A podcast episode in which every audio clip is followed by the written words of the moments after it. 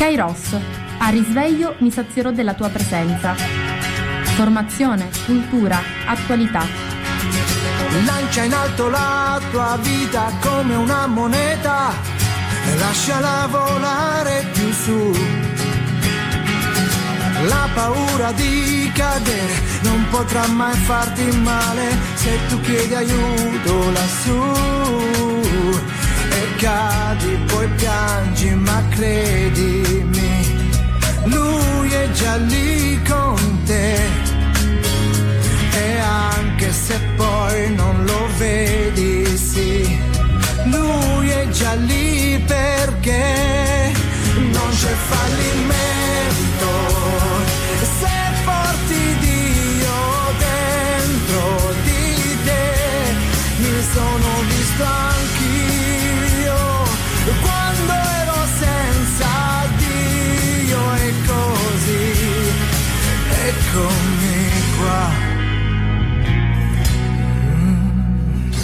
Antonella dai microfoni di Radio Gemini. Oggi martedì 11 gennaio, un gennaio freddo in cui stiamo vedendo la neve, però è molto importante questo, perché come dice il proverbio siciliano, e ve lo dico proprio in anteprima stamattina, quando innaro ogni naria frivaro ma lo pensa. Quindi è molto importante che gennaio svolga il suo ruolo, cioè che innari, che faccia il brutto tempo, cioè la neve, la neve poi è molto importante, come dicevano gli antichi, sotto la neve pane, sotto la pioggia fame. E il freddo e la neve in questo momento ci stanno perché siamo a gennaio e dobbiamo accettare. Una buona giornata a tutti, un saluto affettuoso a chi mi ascolta sfaccendando, a chi magari viaggia e mi può ascoltare o a chi si trova sul posto di lavoro e può accendere la radio Penso, spero che il nuovo anno vi abbia trovati in buona salute. Noi non ci auguriamo granché, anche perché l'esperienza che stiamo vivendo, questo Covid che da due anni ormai abbondanti si è impossessato delle nostre esistenze, ci sta insegnando qualcosa. E questo qualcosa è che la salute è un bene che va tutelato, che va garantito e dobbiamo accettare anche i momenti di sofferenza e molti di noi in questo tempo li hanno vissuti, anch'io fra questi. Ringrazio il Signore perché questo tempo è finito e posso guardare con rinnovata fiducia alla vita, posso riprendere i miei rapporti sociali, anche se per ora siamo tutti molto limitati perché la situazione è un pochettino pesantuccia, però piano piano cerchiamo, obbedendo alle leggi dello Stato, rispettando tutte le distanze, usando le mascherine, i sanificatori e tutto ciò che ci viene detto e avendo cura di noi stessi e rispettando gli altri, speriamo di poter procedere verso la vita e verso una vita che sta cambiando, che è cambiata perché tutto ciò che passa nella nostra storia ci cambia. Cerchiamo da questa esperienza di trarre cose buone e detto questo mi auguro che abbiate trascorso con una serenità relativa, fra virgolette, quella che ci è concesso di provare in questi tempi, le vacanze natalizie che sono finite. Abbiamo avuto la gioia, giorno 6, di avere il messaggio bellissimo del nostro arcivescovo Monsignor Alessandro Damiano, che saluto con affetto, che ha voluto darci questa parola forte, questa parola incisiva. Ecco, io ve l'ho trasmessa così come lui ce l'ha mandata, perché era impossibile commentarla, si commenta da sé. È un messaggio chiaro, evangelico, fortemente legato alla nostra storia, alle nostre radici, ma anche alla veridicità del Vangelo che fa da guida ai nostri passi. E detto questo, stamattina voglio cominciare questa trasmissione col ricordo di una persona a me molto cara che è scomparsa proprio Poco prima del Natale mi riferisco alla signorina Nazarena Guanà, la centralinista storica del comune di San Giovanni Gemini, era una sorella eh, non vedente, una sorella di comunità per me da 35 anni, una persona a cui ero profondamente legata. Perché la voglio ricordare stamattina? Nazarena ci ha lasciata all'improvviso e Nazarena lascia un ricordo profondissimo in tutti noi perché Nazarena era un'assidua ascoltatrice di Radio Gemini finché le fu possibile, quindi all'incirca fino a due anni fa, prima della pandemia sicuramente. Nazarena mi telefonava molto spesso in radio ci faceva sentire la sua voce, faceva qualche commento, faceva dei saluti. Era una persona estremamente intelligente ed era una persona a cui ero profondamente legata. Perché la voglio ricordare stamattina?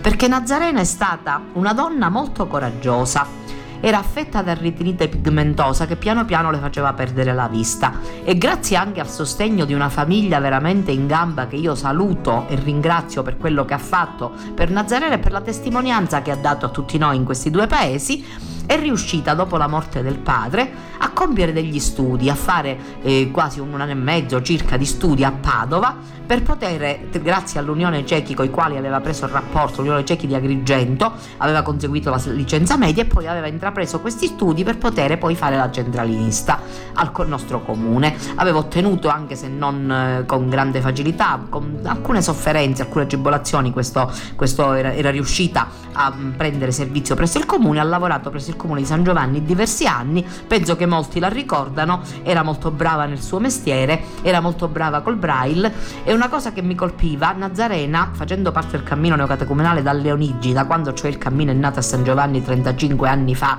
grazie al fatto che lo ha chiamato l'allora arciprete Don Pino La Palerma, Nazarena ha acquistato la Bibbia in braille, il che significa un'intera libreria piena di volumi in braille con tutti i libri dell'Antico e del Nuovo Testamento. Nazarena era una persona gioiosa, era una persona che amava molto la vita, era una persona alla quale piaceva viaggiare, abbiamo fatto diversi e svariati pellegrinaggi, sempre col cammino con Nazarena, è stata a Parigi, siamo state insieme eh, a, Loreto eh, e in diversi altri pellegrinaggi. Nazarena non si tirava mai indietro, svolgeva sempre il suo ruolo, faceva le preparazioni, faceva la vita di comunità integralmente partecipando alle convivenze, partecipando alle liturgie, finché la salute glielo ha permesso è stata sempre assidua e presente e ha condotto pure in cammino le sue nipoti che saluto e che hanno, um, hanno intrapreso il cammino e ancora oggi Carmelina fa il cammino, Cettina lo fa pure lei um, nella sua famiglia, saluto anche Patrizia, anche Maria Carmela che si trova fuori e che eh, si è sposata avendo incontrato il suo futuro marito in un pellegrinaggio fatto insieme a me a Gerusalemme nel 2000 quindi vi sto raccontando queste cose non per raccontarvi i fatti degli altri, ma perché c'è una storia di una vita dietro a tutte queste cose. Nazarena si è addormentata nel Signore poco prima del Natale. E noi fratelli di comunità con grande dolore ma anche con grande gioia perché sapevamo, eravamo sicuri della presenza di Nazarena in cielo, l'abbiamo accompagnata con una liturgia eucaristica in cui abbiamo cantato il credo, avendo finito il cammino noi cantiamo il credo, appunto accompagniamo i fratelli con la professione di fede e i fratelli indossano la veste bianca che abbiamo ricevuto dal vescovo, dall'allora vescovo Don Franco Montenegro ad Agrigento nel 2017, avendo concluso l'itinerario catecumenale. Un saluto affettuoso a Nazarena che dal cielo sicuramente mi sta ascoltando e mi sorride e a tutta la sua famiglia, anche perché Nazarena ha avuto un grande merito, quello di non piangersi addosso, di reagire in un'epoca negli anni 70 in cui non era negli anni 70-80 in cui non era ancora molto frequente che le persone con qualche problema fisico potessero intraprendere un viaggio, recarsi fuori da casa, andare lontano, studiare. Nazarena lo ha fatto e quindi io voglio presentarvi questo modello di questa donna che si è sempre fidata del Signore perché aveva una grande fede Nazarena, era una donna di fede e nello stesso tempo ha dato anche, a, a, è riuscita a ottenere il massimo da se stessa senza piangersi addosso nella sua situazione situazione, ma andando avanti. E penso che sono questi i modelli di cui noi oggi abbiamo bisogno. Grazie Nazarena e un saluto affettuoso a tutta la famiglia Guanà. E detto questo, continuo questa mia trasmissione e vi do la ricetta. In questo freddo bisogna preparare piatti che siano consoni a questo momento. A casa mia si usava un coniglietto, cioè le fave coi giri. Venivano chiamate così. Le fave secche venivano messe a mollo la sera prima e poi venivano cotte contemporaneamente, si pulivano i sarchi più che i giri, quelli proprio selvatici, si lavavano abbondantemente e quando le fave erano già avanti con la cottura si univano alla cottura delle fave, si facevano cuocere per bene, dopodiché si venivano serviti ben caldi ed era un piatto eccezionale, buonissimo, che ci aiutava a superare i rigori dell'inverno. Ecco, questo è il tempo dei, dei gigiri cuotti, di fasoli, delle fave, di tutti questi cibi antichi che nella loro semplicità, eh, poi con un'aggiunta del nostro buonissimo olio delle nostre contrade, quest'anno c'è olio spettacolare, produzione abbondante e olio buono di grande qualità. Ecco, questi piccoli piatti che facevano la gioia dei nostri cari, che riunivano le famiglie attorno alla tavola, allora non c'era la distanza sociale, non c'era Covid quindi quando c'era il cibo già era una grazia di Dio e che hanno permesso a intere generazioni di cammaratesi e sangiovannesi di nutrirsi di queste cose buonissime che non hanno controindicazioni. Certo, non è che risultano del tutto digeribili per alcuni stomaci delicati, però devo dire che sono da preferire a cibi che magari possono essere più raffinati o più eh, sofisticati e però magari sono pieni di grassi o di altre, di altre sostanze. Quindi tornare anche a un cibo sano, un cibo nutriente, un cibo semplice e mangiare con le stagioni. Ricordo che mia nonna diceva sempre che è molto importante che il cibo venga consumato adeguatamente al tempo. Scusatemi, lo sapete che io ho sempre la tosse, ce l'ho sempre d'inverno e allora i pomodori o le melanzane in inverno non vanno bene a meno che non siano essiccati o siano sotto o siano i nostri buonissimi i nostri pelati le nostre bottiglie.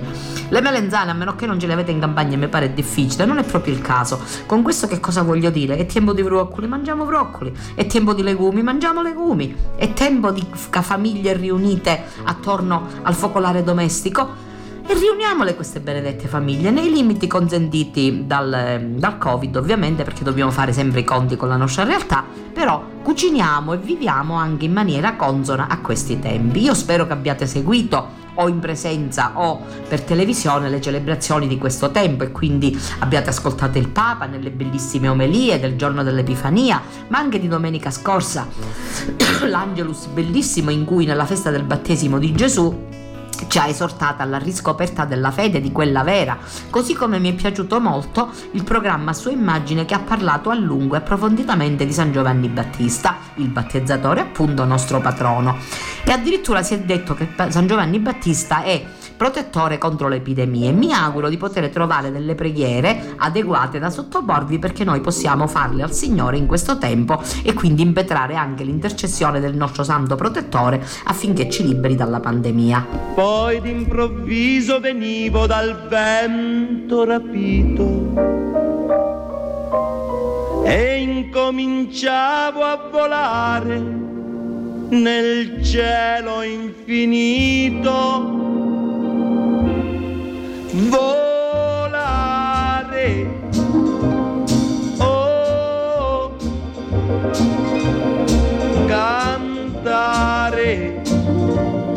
Oh, nel blu dipinto di blu, felice di stare lassù e volavo, volavo felice più in alto del sole ed ancora più su, mentre il mondo pian piano spariva lontano laggiù. Una musica dolce suonava soltanto per me.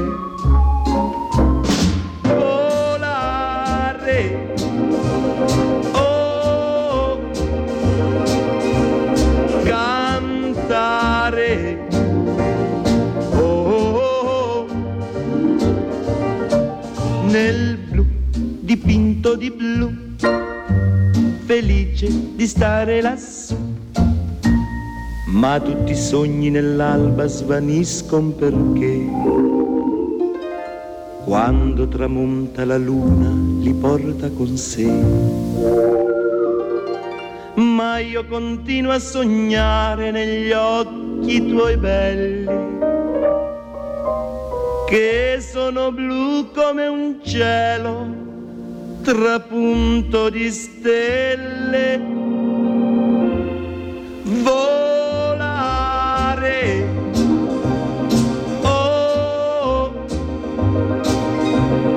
Cantare. Oh. Nel blu degli occhi tuoi blu. Felice di stare qua giù e continuo a volare felice più in alto del sole ed ancora più su, mentre il mondo pian piano scompare negli occhi tuoi blu. La tua voce è una musica dolce che suona per me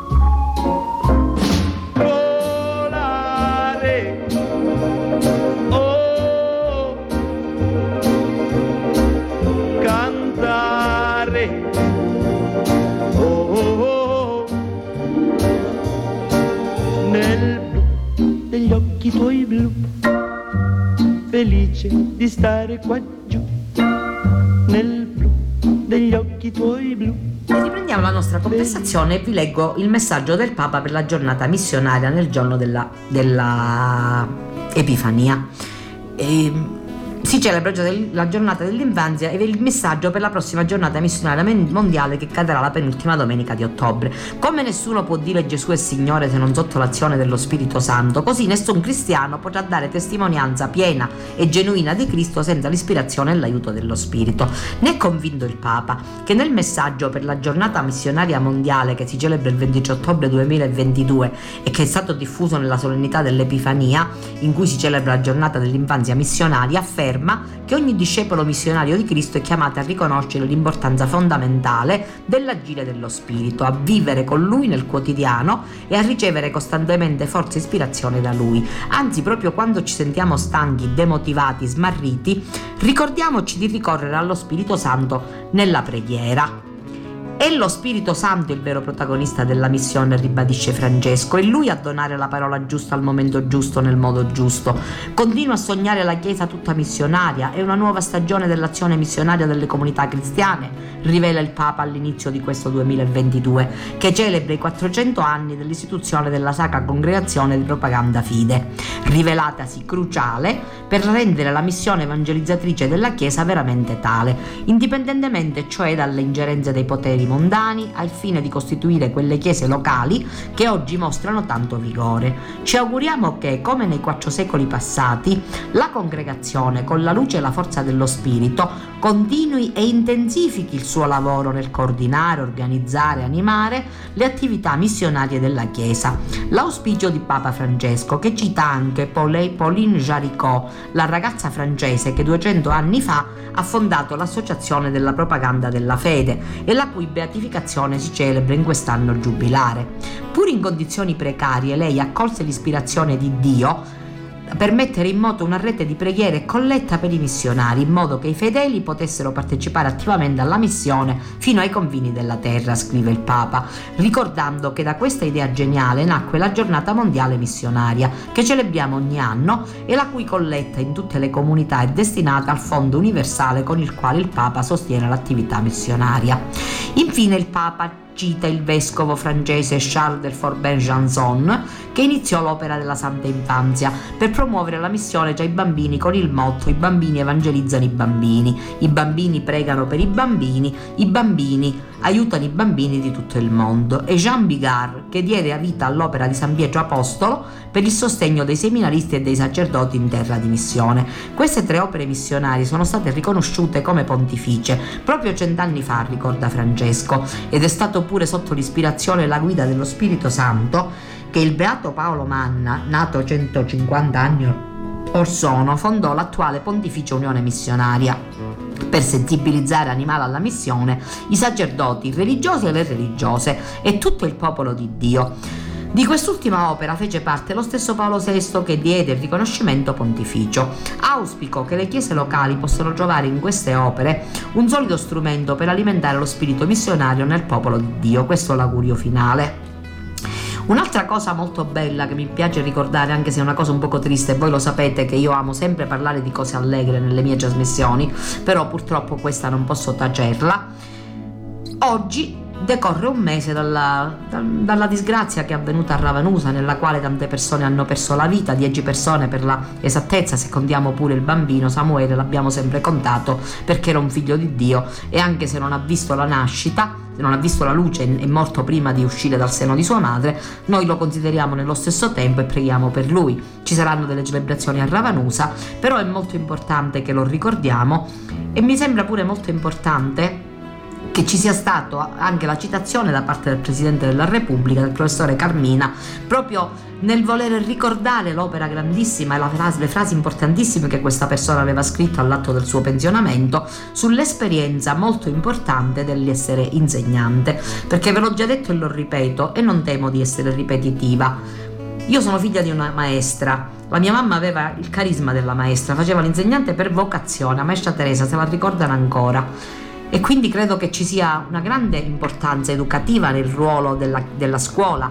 Ecco, in questi giorni stiamo assistendo a tante polemiche, scuola in presenza, scuola a distanza, scuola sì, scuola no. Certo, è chiaro che dobbiamo salvaguardare anche i nostri ragazzi, che dobbiamo stare attenti ai contagi, però la scuola ha una funzione importantissima. La scuola non ti insegna solo a leggere, scrivere, a fare di conto, la scuola ti forma alla vita, la scuola ti fa socializzare, la scuola è una conquista. Io mm, non lo so, forse abbiamo perso questo, ma le generazioni generazione, la mia generazione, tutte noi, siamo stati educati dai nostri nonni, dai nostri genitori che ci dicevano studia perché è molto importante, perché ti si apre la mente, perché puoi pensare con la tua testa. Ecco, io ho sempre valutato importante lo studio, ho sempre pensato che studiare, al di là del titolo di studio, al di là del lavoro che farai, se lo farai, puoi anche fare la casalinga, però nello stesso tempo se tu hai studiato non hai acquisito solo nozioni, hai imparato a, di- a dialogare con gli altri, a socializzare. E guardate che uno dei più grandi problemi di questa nostra epoca è la socializzazione, perché prima i telefonini, i computer e poi la pandemia ci hanno tantissimo danneggiato al riguardo. Ci sono ragazzi che hanno grossissimi problemi di comunicazione. Allora non sottovalutiamole queste cose, non stiamo lì a blaterare, a parlare inutilmente. Cerchiamo di comprendere quanto possa essere importante e anche io mi rivolgo con affetto a tutti i costima, a tutti i docenti che sono persone che spendono la propria vita per i nostri ragazzi e li invito ad essere, a battersi ancora di più perché la loro, la loro professione venga svolta con tutte le garanzie di legge ovviamente, con tutte le misure sanitarie possibili e immaginabili, però che questo rapporto, questo loro volere eh, trasmettere vita ai nostri ragazzi non venga meno. Credetemi, perderemmo tantissimo, avremmo, avre, subiremmo una sconfitta grossissima se mettessimo in secondo piano la scuola. E allora speriamo bene, speriamo che si possa riprendere, si possano riprendere lezioni in presenza e che tutto possa andare per il meglio. E vi voglio dare una notizia che appare perché è di questi giorni la nomina da parte del Santo Padre, proprio domenica 9 gennaio, è stato nominato il nuovo arcivescovo di Catania pugliese, 55 anni, ha guidato la diocesi di Cerignola, Ascoli, Satriano. Nel primo messaggio richiama le nostre terre ferite dall'illegalità ma ricche di gente tenace. Non sono mai stata a Catania e mi sento come Abramo che lascia la sua terra per andare verso un luogo totalmente inesplorato. È quasi una confessione a cuore aperto, quella del vescovo Luigi Renna, nel primo messaggio alla sua nuova chiesa, quella di Catania. Infatti l'attuale pastore di Cerignola Ascoli Satriano è stato nominato da Papa Francesco nuova guida dell'arcidiocesi siciliana. L'annuncio è stato dato a mezzogiorno di sabato nelle due diocesi, in contemporanea con la sala stampa vaticana nel Stato Clone Giovanni Paolo II dell'Episcopio di Cerignola dallo stesso Renna, a Catania in cattedrale dal predecessore l'arcivescovo Salvatore Cristina. Un caro saluto a ciascuno di voi, scrive l'arcivescovo eletto nel suo messaggio, considerati ultimi secondo logiche umane, ma che nel regno di Dio che avanza lentamente nella storia siete i primi. Voi poveri, voi uomini e donne che approdate dall'Africa sulle coste della Sicilia, voi che siete in carcere, soprattutto se siete giovani si sono visti rubare il tesoro della loro età, voi anziani che forse vi sentite ai margini in un mondo così frenetico, un pensiero fraterno a chi ha perso una persona cara per Covid, vi sento molto vicini per avere vissuto la stessa esperienza di un distacco in cui non abbiamo potuto regalarci gesti di affetto. Il presule, che racconta di essere affascinato dagli scrittori siciliani, conosce bene sia i problemi sia le risorse del mezzogiorno. La terra di Sicilia, come la mia mia Puglia ha avuto tante ferite inverte dalla illegalità che ha seminato povertà e morte, ma è anche terra di uomini e donne tenaci e capaci di versare persino il sangue. Sono loro gli autentici continuatori della santità della martire Agata, per la giustizia, la legalità, il futuro dell'isola. Nato a Corato, nell'arcidiocesi di Trani Barletta Bisceglie, 55 anni, sacerdote dal 91, ha conseguito la licenza in teologia morale alla Pontificia Università Gregoriana e il dottorato alla Lateranense. Vicario parrocchiale, docente di religione, direttore del Centro Diocesano Vocazioni, della Scuola di Formazione all'impegno sociopolitico, del mensile diocesano Insieme, della scuola di formazione per gli operatori pastorali, è stato rettore del Pontificio Seminario Regionale Pugliese Pio X di Molfetta. Nell'ottobre 2015 è diventato vescovo di Cerignola, Ascoli Satriano e ha ricevuto la consacrazione episcopale il 2 gennaio 2016. Attualmente ricopre gli incarichi di assistente del delegato per i seminari d'Italia, presidente della Commissione Episcopale CEI per i problemi sociali e il lavoro, la giustizia e la pace, segretario della Conferenza Episcopale Pugliese, membro del Comitato Scientifico delle Settimane Sociali dei Cattolici Italiani. Ringrazio Papa Francesco, ha detto Renna parlando in terra pugliese, per la fiducia che ha avuto nell'affidarmi un carico così grande. Lo ringrazio anche perché ci spinge sempre di più a seguire la via stretta ma sicura del Vangelo, in scelte piccole e grandi. Attinge dallo stile del Vaticano II il presule, uno stile che crede anzitutto che la liturgia è fonte e culmine, che nella parola di Dio si rivolge a noi come ad amici, che la Chiesa è popolo di Dio, sono le voci della carità, di identità che hanno caratterizzato il suo episcopato in, capitanata. Due i compiti che, Renna, che a Renna ha assegnato alla Chiesa locale, di cui resta amministratore apostolico. Il procedere del cammino sinodale che è solo agli inizi, il rinnovamento della catechesi e dell'iniziazione cristiana, senza dimenticare la conclusione che vi voglio e vi vorrò sempre bene. A Catania l'annunzio si è trasformato in ringraziamento a e Cristina, che da emerito resterà nell'arcidiocesi, ha salutato la gente. Guardiamo al nuovo arcivescovo che ci condurrà nel nome del Signore con verità e gioia, con certezza e fede, che sostengono il nostro amore con la preghiera e con la lucidità. Lasciamoci guidare. Ciao, ciao, bambina, un bacio ancora e poi per sempre ti perderò come una fiaba. L'amore passa c'era una volta, poi non c'è più. Cos'è che trema sul tuo visino? È pioggia o pianto? Dimmi cos'è.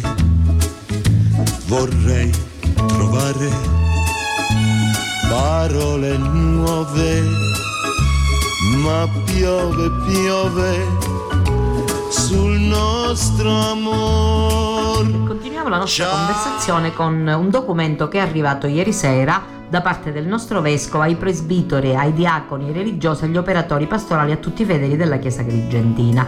Carissimi nel Signore, è un'usanza antichissima della Chiesa dare al battezzato un padrino o una madrina. Il compito è grave e delicato in quanto prevede l'accompagnamento nel cammino di crescita umana e spirituale di chi è iniziata alla vita cristiana. Ci rendiamo conto tuttavia che una così importante istituzione ha perso nel tempo molto del suo carattere religioso, riducendosi il più delle volte a una pura formalità convenzionale dettata da motivi umani e da una consuetudine ormai svuotata di senso. Il codice del diritto canonico afferma che la presenza del padrino e o della madrina non è precettiva ma facoltativa. Sia il canone 872 in riferimento al battesimo, sia il canone 892 in riferimento alla confermazione, richiedono che tale figura ci sia per quanto è possibile quantum fieri potest. Facendo mie diverse sollecitazioni pervenute da più parti e vagliate nei mesi scorsi con il Consiglio presbiterale e con il Collegio dei Vicari Foranei, comunico che dalla prima domenica di avvento 27 novembre 2022 anche nella chiesa agrigentina sarà sospeso l'ufficio del padrino e di madrina nella celebrazione dei sacramenti del battesimo e della confermazione, come già avviene in altre diocesi. Fin dall'emanazione e all'entrata in vigore del relativo decreto, invito i presbiteri, i diaconi e i catechisti a informare e sensibilizzare le comunità di tale scelta e sulle motivazioni pastorali che l'hanno determinata. Agrigento, 9 gennaio 2022, battesimo del Signore, Alessandro Damiano, vescovo. Ecco, questo è il documento che pervenuto proprio ieri e Don Luca lo ha così motivato in maniera, devo dire, molto molto mh, mm, seria. La Chiesa nei secoli ha cambiato tante cose in base all'evolversi della storia umana. È una scelta diocesana sperimentale e opinabile che molte diocesi d'Italia hanno intrapreso. Per noi è una scelta ragionevole, poiché la difficile gestione delle richieste di persone che spesso, pur di ottenere l'idoneità, inventano cammini di fede inesistenti, con la, essenza, con la completa assenza alla partecipazione ammessa alla, e, e di vita cristiana elementare ha raggiunto un fenomeno esponenziale. Poi la materia delle convivenze, dei divorziati risposati, degli sposati solo civilmente è molto complessa e non sempre ci facilita nel discernimento. È indubbio che ci sono persone conviventi o divorziate che meglio di noi compiono il cammino di fede, ma l'idoneità al padrinato e al madrinato richiede un preciso requisito di vita moralmente conforme al dettame cristiano. La scelta dei padrini, anche se fatta un fatto storico tradizionale, è una possibilità che ha introdotto la Chiesa fin dai primi secoli per aiutare il battezzato e il cresimato a ricevere l'accompagnamento nella fede e nella testimonianza di vita dal proprio padrino o madrina. Purtroppo negli ultimi tempi il requisito essenziale e fondamentale, che è la fede vissuta nella vita, è venuto a mancare molto spesso legando il padrinato a un fatto socio-tradizionale o umano, affettivo con la famiglia, snaturando il reale e vero ruolo che esso riveste, cioè di trasmissione della fede. Ciò ha causato la perdita del ruolo educativo della fede che possiede tale ufficio in vista dei sacramenti amministrati. Ecco, questo è quanto ha scritto il nostro arciprete e eh, devo dire che mh, mm, mi trova molto d'accordo perché io sono catechista della Cresima da molti anni, sia dei cresimandi adulti fino allo scorso anno, sia anche di, eh, dei ragazzi di questo del nostro del nuovo itinerario catecumenale e devo dire che ho visto molte volte delle situazioni un pochettino pesanti, situazioni difficili.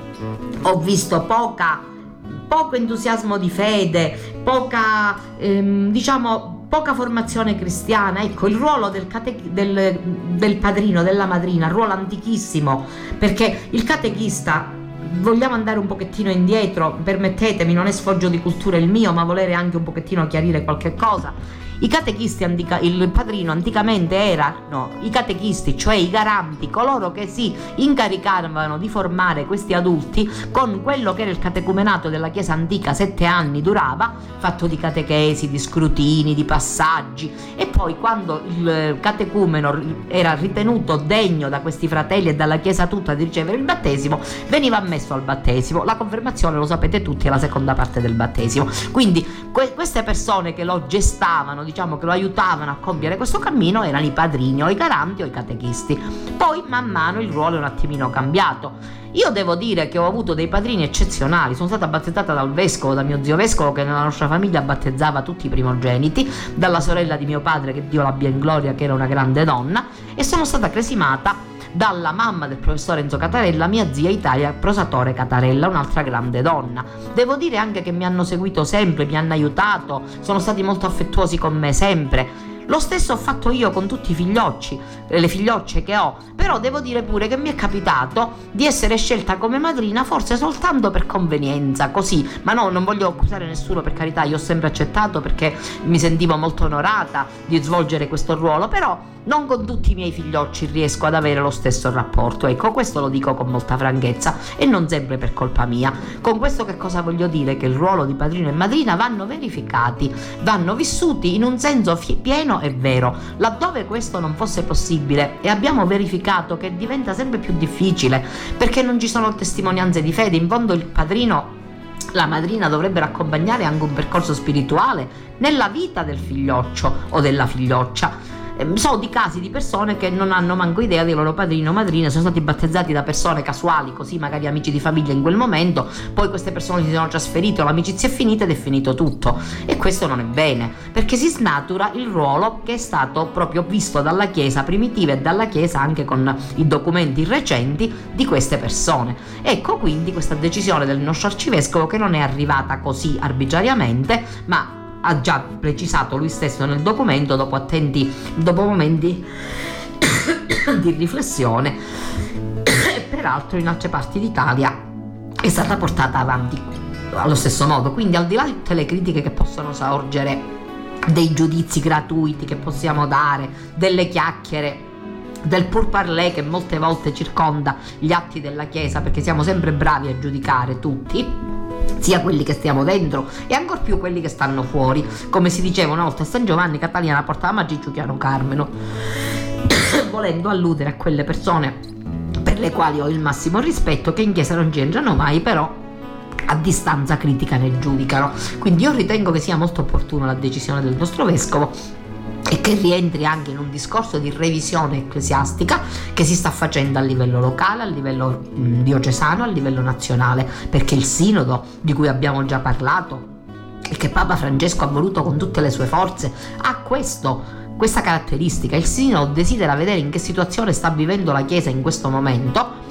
e ferme restando le norme evangeliche che sono la base della Chiesa, dalle quali non ci discostiamo, cercare di fare in modo che si viva in maniera adeguata in, e quindi in maniera coerente sia con le norme evangeliche, con gli insegnamenti di Gesù Cristo con la dottrina della Chiesa e l'insegnamento dei padri della Chiesa, sia anche che si viva in maniera coerente in questi tempi. Quindi se in questo nostro tempo si è verificato da più parti che hanno l'autorità per farlo che la figura del padrino o della madrina non svolgano più il ruolo per il quale sono stati creati, che ben venga il provvedimento del nostro arcivescovo e di tutti gli altri arcivescovi che in Italia hanno fatto la stessa cosa o faranno la stessa cosa o in altre parti del mondo. Quindi al di là del giudizio riflettiamo e vediamo un attimino come possiamo muoverci in maniera coerente affinché non ci siano discorsi per sentito dire, ma ci siano anche delle espressioni di vera fede, perché è importantissimo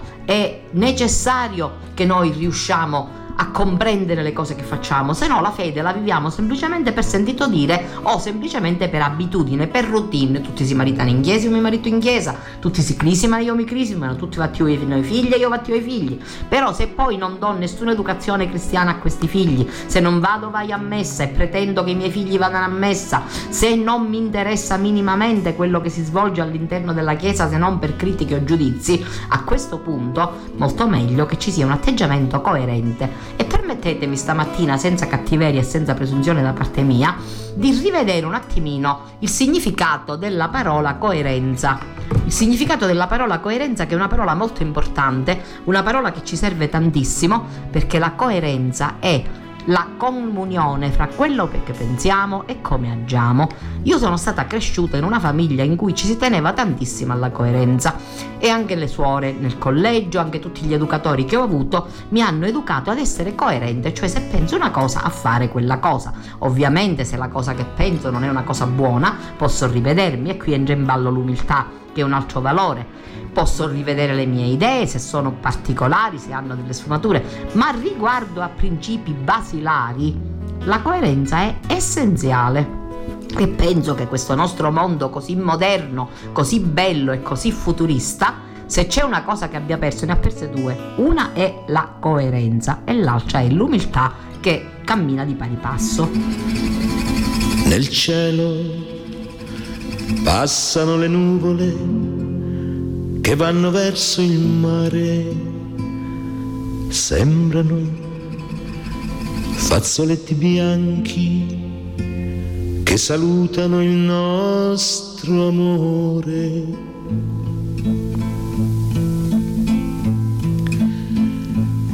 Dio come ti amo, non è possibile avere fra le braccia tanta felicità. Baciare le tue labbra che odorano di vento, noi due innamorati come nessuno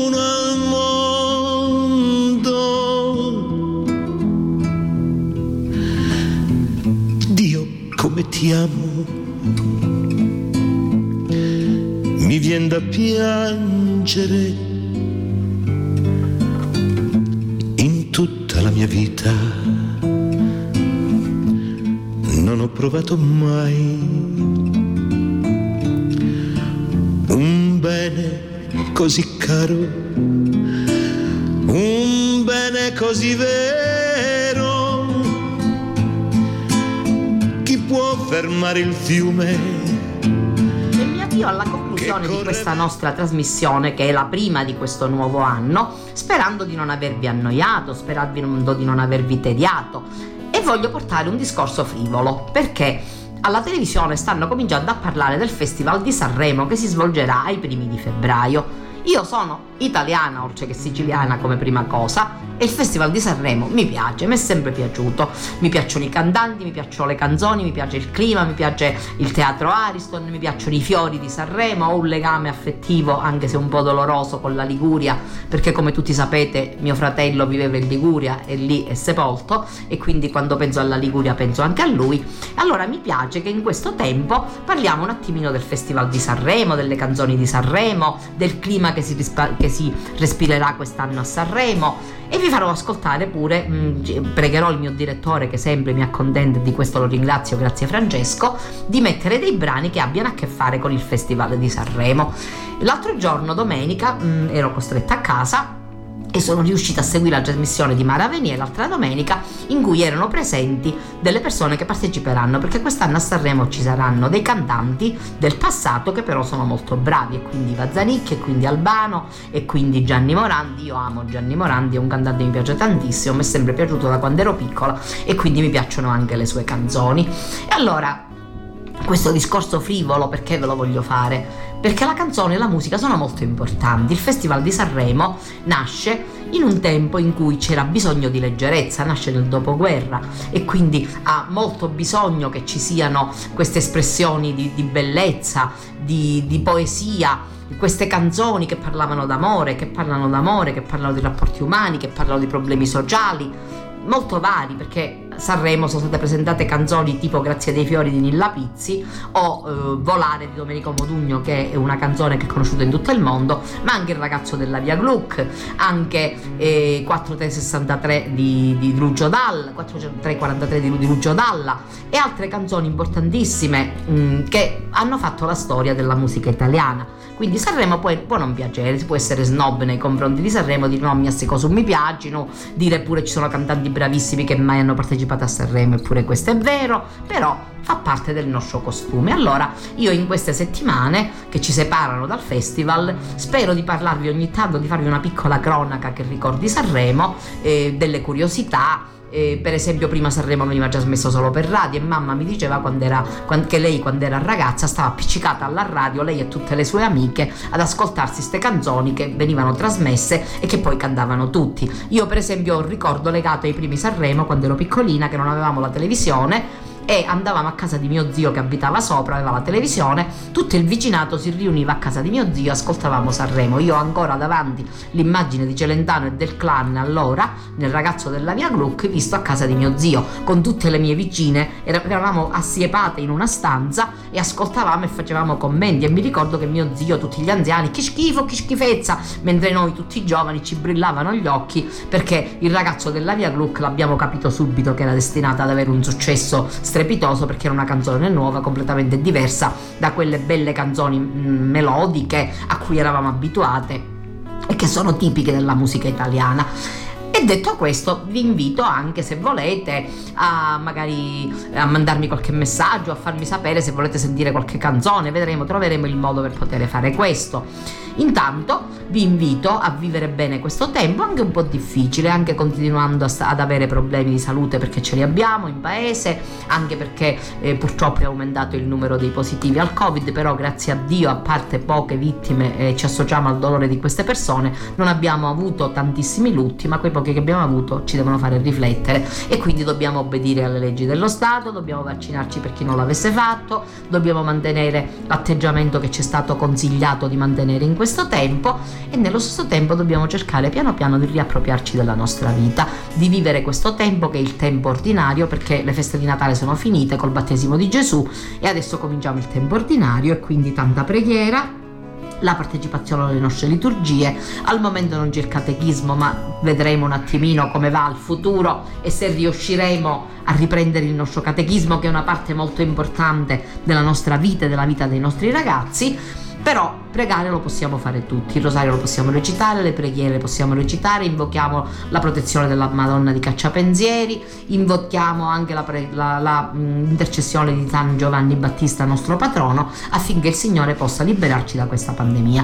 E detto questo, vi saluto, vi do appuntamento a venerdì alle 10 e in replica alle 17 dai microfoni di Radio Gemini. Buona giornata e buona settimana a tutti da Antonella da Radio Gemini. Kairos A risveglio mi sazierò della tua presenza. Formazione, cultura, attualità. Lancia in alto la tua vita come una moneta